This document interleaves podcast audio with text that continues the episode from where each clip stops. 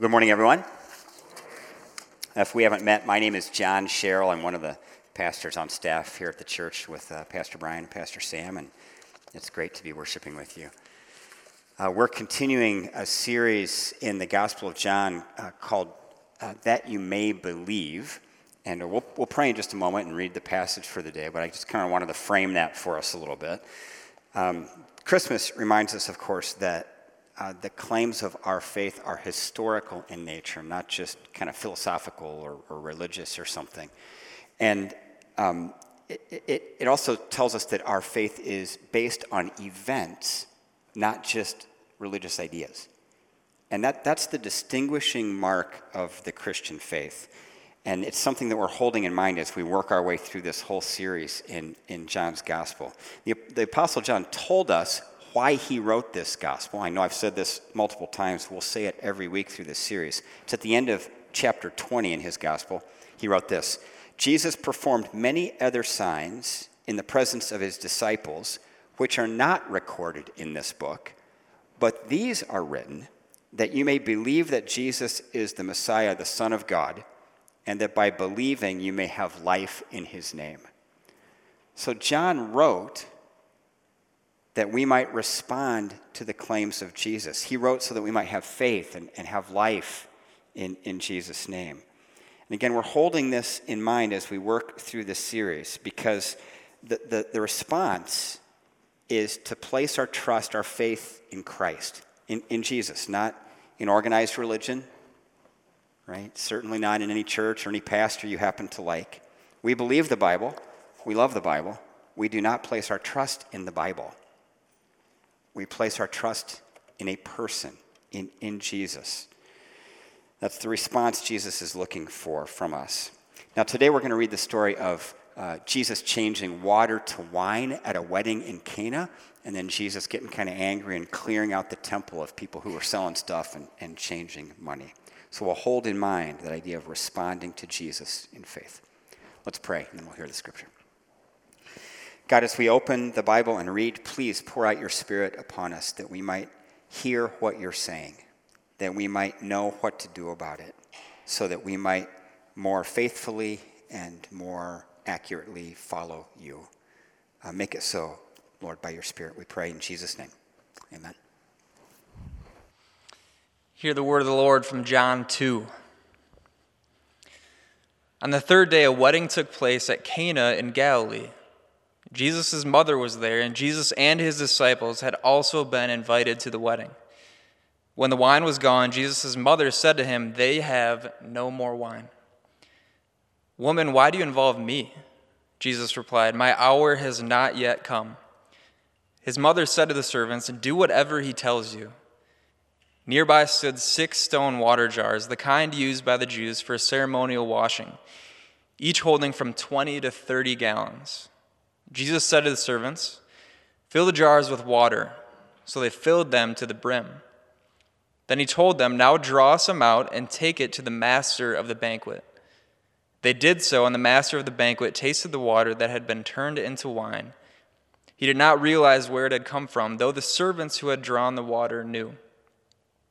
Then he called the bridegroom aside and said, Everyone brings out the choice wine first, and then the cheaper wine after the guests have had too much to drink. But you have saved the best till now. What Jesus did here in Cana of Galilee was the first of the signs through which he revealed his glory, and his disciples believed in him. After this, he went down to Capernaum, where, the, where his mother and brothers and his disciples, with his mother, brothers, and disciples. There they stayed for a few days. When it was almost time for the Jewish Passover, Jesus went up to Jerusalem. In the temple courts, he found people selling cattle, sheep, and doves, and others sitting at tables exchanging money. So he made a whip out of cords and drove all from the temple courts, both sheep and cattle. He scattered the coins of the money changers and overturned their tables. To those who sold doves, he said, Get these out of here. Stop turning my father's house into a market. His disciples remembered that it is written, Zeal for your house will consume me. The Jews then responded to him, What sign can you show us to prove your authority to do all this? Jesus answered them, Destroy this temple, and I will raise it again in three days. They replied, It has taken 46 years to build this temple, and you are going to raise it in three days? But the temple he had spoken of was his body. After he was raised from the dead, his disciples recalled what, what he had said. Then they believed the scripture and the words that Jesus had spoken. Now, while, while he was in Jerusalem at the Passover festival, many people saw the signs he was performing and believed in his name. But Jesus would not entrust himself to them, for he knew all people. He did not need any testimony about mankind, for he knew what was in each person. This is the word of the Lord.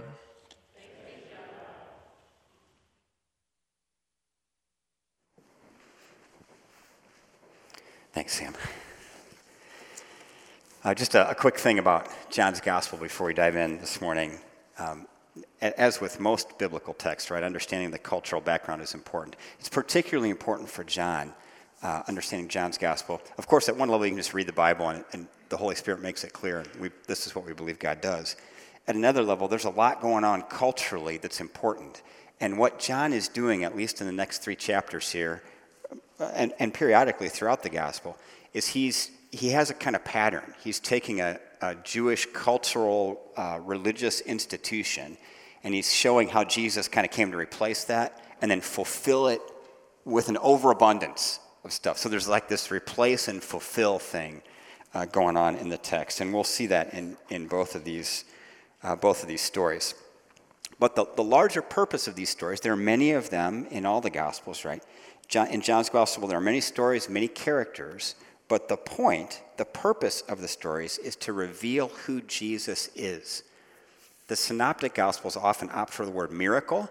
Uh, John uses the word sign.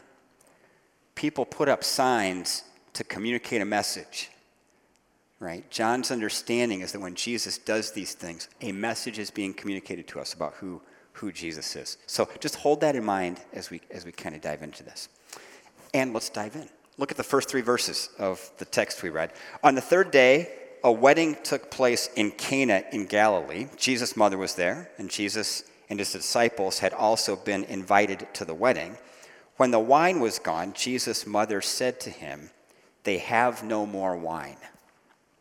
Now, weddings in, in Palestinian culture back then were a, a huge deal. They involved not just the family, but the whole village. They were elaborately planned, often uh, uh, over months, and they would sometimes last an entire week. So it was, a, it was a big deal. And for people in Jesus' day, this wedding banquet, this wedding feast, was their primary image of celebration. When they thought about having fun, when they thought about rejoicing, when they thought about a party, they thought about a wedding banquet. And if you're more familiar with the Bible, you, you can probably think of examples in both the Old Testament and the New Testament. This imagery of a wedding banquet is throughout the scripture. So much so that when Jewish people thought about heaven or the arrival of the Messiah, they thought about a wedding banquet with all of its joy and togetherness and, and unity in, in the whole community, right? So, knowing, knowing that a party like this involved the whole village and could last an entire week helps us understand how they might just run out of wine. and Jesus' mother identified the problem. They have no more wine. Now, culturally for us, we're probably thinking, you know, dinner party where you uncork the last bottle and you pour, you give people a short pour because you're out. And like, eh, no big deal, right? In that culture, this was a huge deal. This was bad news, really bad news. Remember, it's an Eastern culture honor, shame, public honor, public shame kind of thing is a big deal. Gift giving was a huge thing at weddings. There were actually legal ramifications if you didn't follow the gift giving protocol, because if you didn't, you might bring public shame on the newlywed couple at the moment of their greatest joy. So you could get in trouble, like if you didn't follow the protocol.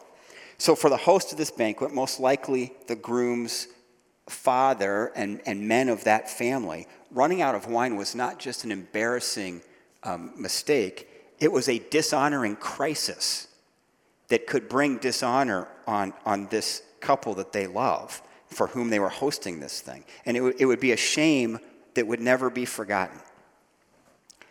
And I'm not, not going to go deep on the interaction between Jesus and, and Mary, but just, just think about it, right? Mary identifies the problem. They have no more wine. So you know the culture, you know how pregnant with meaning that statement was. They have no more wine. This couple is going to experience shame. It will never be forgotten in the village. Jesus, you have to do something. And Jesus says, woman, which was, that, that wasn't as crass as it sounds in English. it was a term of endearment. He was just distancing himself. It, was a, it would be like saying, ma'am, to his mom. It would be a little weird, but he, would, he it was respectful. He said, look, my, my time hasn't come yet. And you do kind of imagine your way into the scene. Did, did Mary shoot him one of those looks, one of those mom looks that said, hey, your dad might be the living God of the universe, but I'm your mom. And you're going to help, these. you're going to use your connection with him, and you're going to help these people, you're going to fix this problem. Right? And you can just see Jesus like, Mom? And then Mary turns from him and looks at the servants and says, uh, just do whatever he says. and uh, there's so much to unpack in this story. Uh, we can unpack the jars. He pointed to some jars, not just any jars. They were the jars used for ritual purification, where they washed. Well, that has incredible meaning. This is a new kind of purification that's coming, right? But he, he fills, uh, he tells them to fill, fill his jars with water, of course. This, this wasn't just a small kind of jar either. And it's not, uh, it wasn't pottery, it was carved out of stone because that was the only kind of jar that would remain pure for this kind of ritual cleansing in, in Jewish eyes. And they were huge. Each one of them held about 20 gallons. So we're looking at like 120 gallons. I mean, if you think 50 barrel drum, right?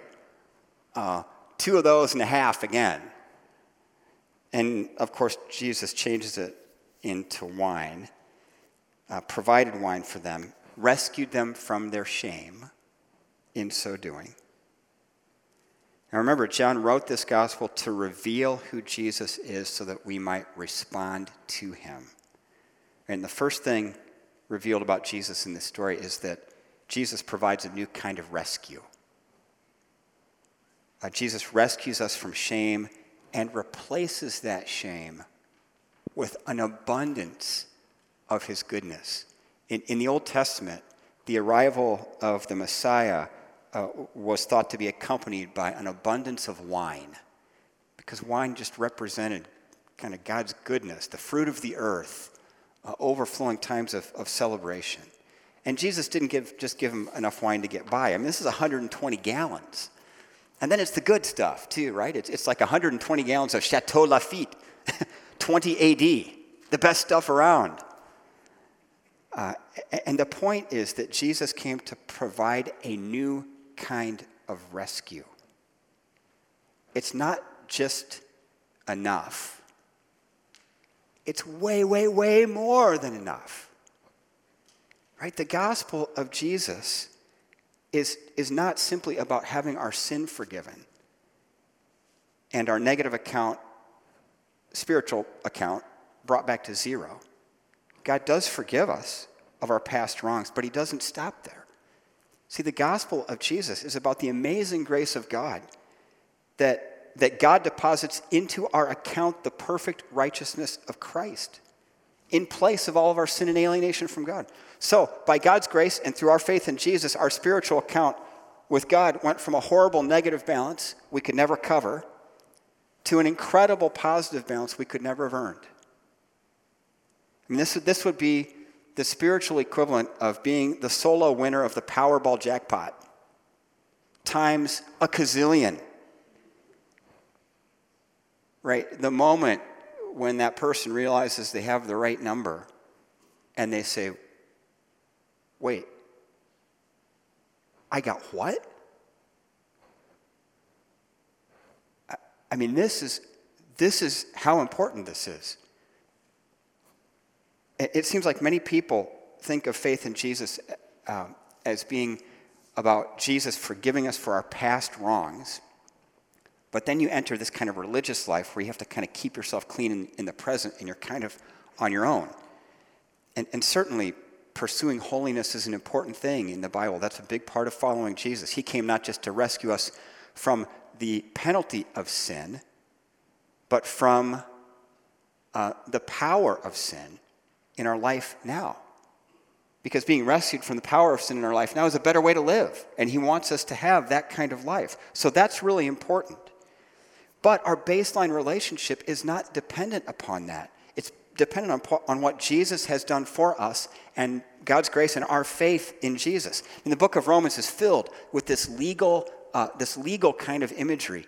And the implication is that what God has done for us in Christ is that God has declared us to be perfect just like Jesus is perfect. By God's grace and through our faith, God has made a legal declaration. You are adopted. The adoption certificate signed by Jesus, like you're in the family. Nothing can ever change that. And we're working it out, we're all working it out, but we're not trying to work out our family connectedness anymore. We have a father who loves us, not just kind of like for real, not just an idea. And, and when that truth gets into our hearts, when the reality of that, not just the idea of that, but when the reality of that gets into our hearts, that's all grace too, by the way, but when that gets into our hearts, it's like being born again in, into a whole new life. That's the imagery that the Bible uses. And it's, and it's the Bible's word, not a, a, word of our culture or a politically based kind of thing, that, that phrase, born again. It means realizing the grace of God in Christ and, and stepping into a whole new experience. Pastor Brian will talk a lot more about this next week because that's in John chapter 3, uh, Jesus' interaction with Nicodemus, where Jesus talks about this. Martin Luther experienced this. Uh, he, was, he was stuck in thinking that he had to do stuff to make himself presentable to God and kind of make up for his past wrongdoing. And then his, his superior told him to teach a class on, on kind of Paul's writings, Romans and Galatians. So he read Romans and Galatians closely, tightly, and was blown away by what he found. He understood that, that God in Christ not only forgives us of our sin, but gives us the perfect righteousness of Christ. I mean, Jesus said it very clearly. The Son of Man came to seek and to save the lost. Right? Jesus rescues us from our shame and guilt and gives us an abundance of goodness in, in place of that shame and guilt. And it's important to clarify that when we as Christians talk about shame and guilt, we're not simply talking about the psychological experience of shame and guilt. Unlike self help pop psychology, we understand shame and guilt to be the real outcome of our real disobedience of God, not just a negative psychological experience we can correct by changing our self talk. Right, said Mark Twain, human beings are the only creatures who blush or who need to. Why? Because we don't just feel guilty. We are guilty. It's not just a feeling or an experience. It is a reality. We are guilty of violating our relationship with God, and we should be ashamed of that because it's wrong. I mean, it, it's disrespectful and dishonoring to God, and that is wrong. So Jesus doesn't just save us from thinking poorly of ourselves, Jesus saves us from our sin, which has alienated us from God and set us on a path of living apart from God. And the whole story of the Bible is that God doesn't want to live apart from us. Right, from the very first inklings of the gospel, way back in Genesis 3, all the way up to the last chapter of Revelation, it all speaks of God's heart, saying, I do not want to live apart from you. I want you back. All of you. I want you back. God does not want to live apart from us, and that's why he came to us in Jesus. It's his invitation, and the invitation is open this day to come home to God where we can live a whole new life. The life we were created to live. Not perfect now, right? We're all messed up and we're all living examples, not perfect examples. But the, at, at the end of the day, following Jesus is a better way to live than not following Jesus. As imperfectly as any of us do it. I mean, pursuing holiness is hard, but it leads to a much easier life because you don't have to hide stuff. You don't have to cover up. You know, when you mess up, you can say, I messed up. God, please forgive me. If you break a relationship with somebody else, I messed up. Would you please forgive me? It's just a better way to live. So, in the wedding story, we see that Jesus came full of grace. He came full of grace. And in the story of him clearing the temple, we see that he also came full of truth. Look at these verses again. In the temple courts, he, Jesus, found people selling cattle, sheep, and doves, and others sitting at tables exchanging money. So he made a whip out of cords and drove all from the temple courts, both sheep and cattle.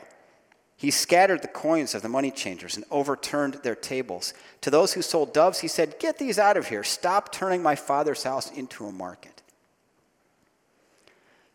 Now, the important piece of this is where this story happened.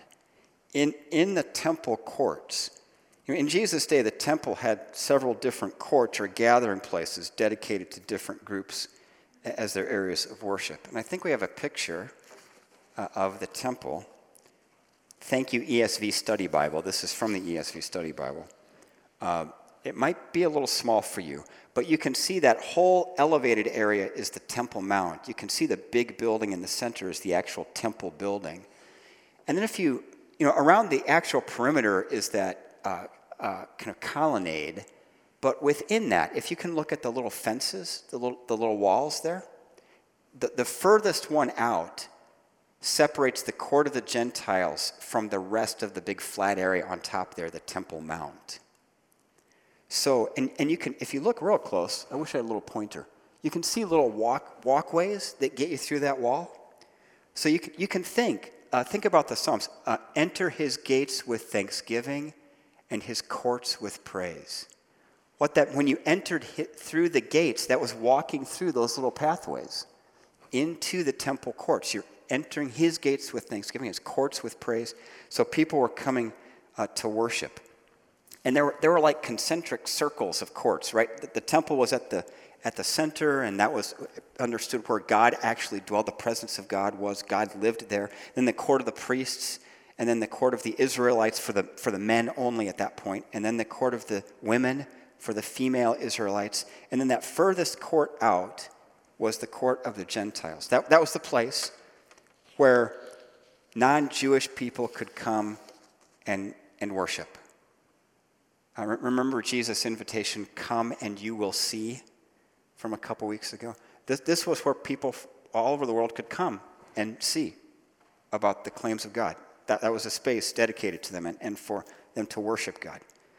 And the selling, all the selling of animals and stuff, the exchanging of money, was going on in the court of the Gentiles And the big space surrounding the more central courts. Jesus saw that and he became so angry. So we have to ask, why the angry? What was going on there? I mean, you got the story of Jesus kicking stuff over, and this doesn't, isn't the normal Jesus we think of, right? He was, he was peeved. Uh, th- this account occurs in all four Gospels. In, in the other three Gospels, give, they give an account of why Jesus got angry. Basically, Jesus says, don't sell stuff here because my house will be a house of prayer for all nations. In, in saying that, he was quoting the prophet Isaiah. Look at this passage. Let no foreigners who have bound themselves to the Lord say, The Lord will surely exclude me from his people. For this is what the Lord says Their burnt offerings and sacrifices will be accepted on my altar, for my house will be, ho- will be called a house of prayer for all nations. The sovereign Lord declares, He who gathers the exiles of Israel, quote, I will gather still others to them besides those already gathered. The whole point of this verse is that God is going to expand the boundaries of salvation. Right? I will gather still others. Uh, this is the verse that Jesus quoted when he was explaining why he was so angry. It's the verse that said God is going to expand the boundaries. He's going to call all people back to himself, meaning non Jewish people, right? And non Jewish people are also called Gentiles. And, and this was the place where the whole world could come to explore faith in God, faith in Jesus, because that faith is for the whole world, not just for our little church or our community. God's vision is for a restoration of all people everywhere, of, of the whole creation, everything God has made. Right? So when Jesus walked into that temple and saw the court of the Gentiles had been turned into a, a market, he was irate because his people were missing the whole point. And he said, Get these out of here. Stop turning my father's house into a market. Because the whole point in having this place was so that people can come and get to know me can come back into a relationship with me, that they might seek me and find me and have life in my name. The simple fact that there was a court of the Gentiles at all reveals God's heart for people, God's desire for all people everywhere to come home to Him. And when that special sacred place had been muddied with all this marketplace stuff, it's not that the marketplace stuff is good, it's great, just not there just not there because you're missing the whole point. See, God's primary purpose in the world is this great process of renewal. And it involves you, it involves me, it really does. This is our new calling in Christ. See, the marketplace buzz was hindering, not helping, the advancement of that purpose. Uh, it was all focused on serving the needs of the already convinced they had become an inwardly focused church, concerned more about themselves than the world, filled with people whom God loves dearly. See, Jesus was not angry because people were selling things. He was angry at where they were selling things and what that revealed about their hearts and what really mattered to them. He was angry because the Jews, his people, had completely forgotten their fundamental mission in the world to partner with God in blessing the world and welcoming the world back to Him. Well, truth, right? Jesus comes to us full of grace and truth. The temple story reveals that Jesus is full of truth wedding and temple, grace and truth. The Apostle John said it very clearly in, in the first chapter. The Word, meaning Jesus, became flesh and made his dwelling among us. We have seen his glory. We've read his signs. the glory of the one and only Son who came from the Father, full of grace and truth. There was a sermon preached back in the 60s uh, by an Anglican priest, I believe, and, and the, the summary of that sermon included three points Jesus will never let you down, he'll never let you go, and he'll never let you off we, we, we tend in our baptisms here to say Jesus will never let you down and he'll never let you go. But a real important part of that old sermon was that Jesus will never let you off. He loves you too much to allow you to remain as you are. That's the truth part. You know, the way we experience this, this, this fullness of grace and truth, in, in street clothes is experienced today as invitation and challenge coming to us from sisters and brothers in Christ. Right? Grace and truth. We're invited into a new relationship with God and, and the, the abundant new wine of, of that relationship. And we're challenged to follow Jesus, not just think well of him now, to follow him to obey Him and to push all in. And we should help each other in that because that's good for us. Again, the purpose of these stories, the stories in the Gospel of John, are to reveal who Jesus is so that we might respond to him in faith. And our response, no matter if we've walked with Jesus for, for years and years and years, or if we're just checking him out for the first time and kind of responding a first time, our response is always, it always starts from the same kind of spirit, same starting point. And that's this place of humble asking, this place of turning from our stuff back, back to God. And simply saying, God, I think you're real. I need your help. Please forgive me and help me trust Jesus. Pour out your Spirit on me and help me see. So I invite you to that today. Maybe you're in a place where you need grace. I mean, think of what that wedding story reveals about Jesus and the abundance he wants to pour into your life. Maybe you're in a place where you need some truth. You need Jesus to come and stand before you and very directly tell you the truth. Remember, he's not doing that to shame anybody. He's doing that to invite us to a fullness of life that we, in the end, see is a much better way to live. So, wherever we are, let's receive that revelation and respond. Right? Revelation and response. So, as we sing together in, in a moment, I invite you to consider what you've maybe heard the Lord saying today and how it is that you need to respond to that. The team's coming up. Let's, let's pray together, shall we?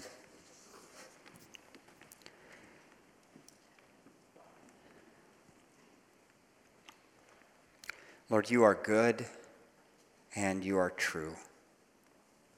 Thank you for showing us the depth of your love in that you came to us in person that first Christmas long ago.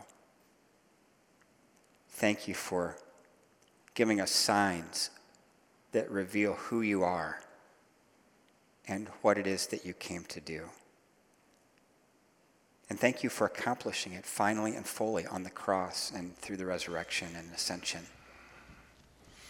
Uh, God, sweep away our fog by your Spirit. Enable us to receive what you're saying. And Father, by your Spirit, empower our response to you, please. Give us the grace to respond and the courage to follow. And help us where we are now. We pray in your name, Lord Jesus. Amen.